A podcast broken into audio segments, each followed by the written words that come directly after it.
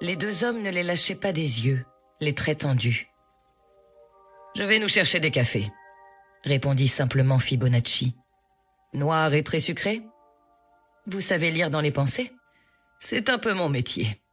En attendant, installez-vous dans la chambre à côté, la vingt et une. Nous serons au calme pour discuter. » Camille observa échanger quelques mots avec ses collègues.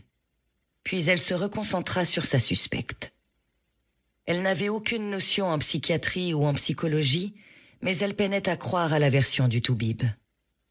Qu'est-ce qui aurait pu provoquer pareil cataclysme sous son crâne? Et en quoi consistait cette amnésie au juste? La femme était-elle encore capable de compter, par exemple?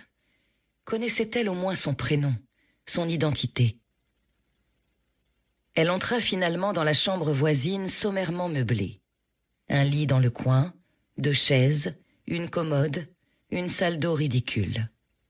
Elle s'approcha de la fenêtre. Le givre s'accrochait aux vitres, donnant l'impression que le verre allait exploser. Deux étages en contrebas, elle distingua sa voiture vert bouteille entre deux ambulances. Le parking était bondé. Les hôpitaux, comme les cimetières, ne désemplissaient jamais. Camille ôta sa parka fourrée, fit le tour des lieux pour chasser sa nervosité et jeta un œil à son reflet dans le miroir au-dessus du lavabo. Elle avait une sale tête. Trop de travail, et cette enquête ne risque pas d'arranger les choses, songea-t-elle en soupirant.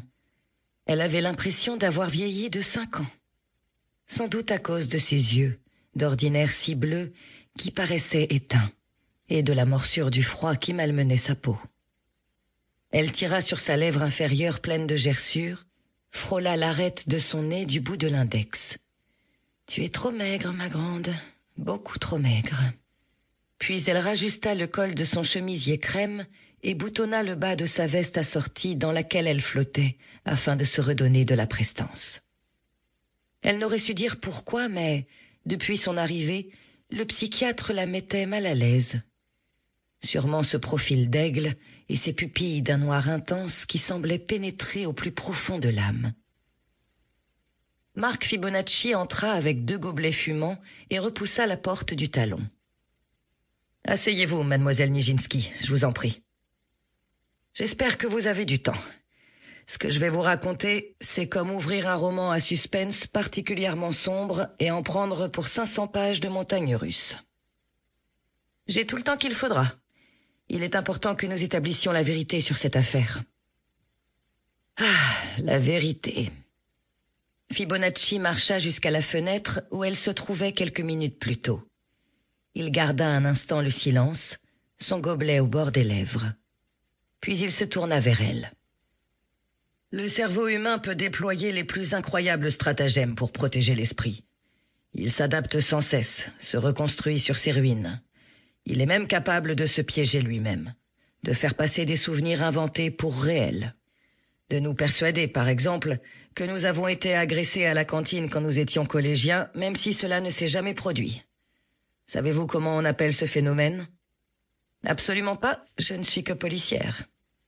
La paramnésie de certitude, la conviction du déjà vu, du déjà vécu, une pure invention de l'esprit. Alors, où se situe la vérité là-dedans, à partir du moment où vous croyez que le passé que vous avez en mémoire est le vrai passé? Il s'installa en face d'elle après avoir pioché un objet dans sa poche. « Vous jouez aux échecs, mademoiselle Nijinsky ? » J'en connais les règles, tout au plus. Elle portait ceci sur elle. Un fou du camp noir. Camille manipula la pièce en bois, haute de cinq centimètres. Où ça? Sur elle? Nous n'avons rien trouvé et elle m'a parlé. L'interrompit Fibonacci d'un air grave.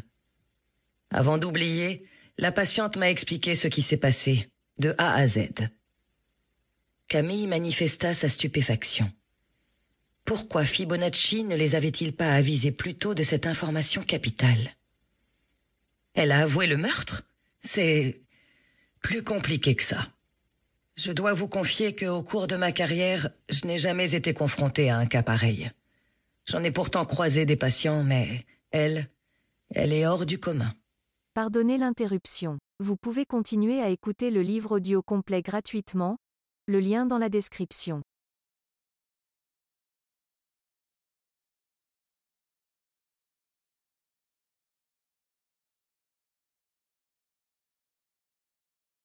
Pardonnez l'interruption. Vous pouvez continuer à écouter le livre audio complet gratuitement, le lien dans la description.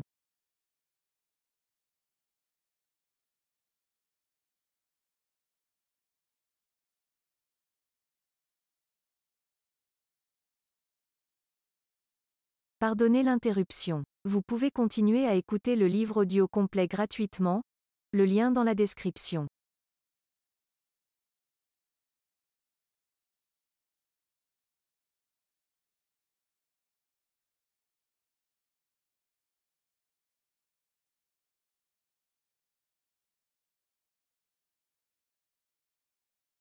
Pardonnez l'interruption. Vous pouvez continuer à écouter le livre audio complet gratuitement, le lien dans la description.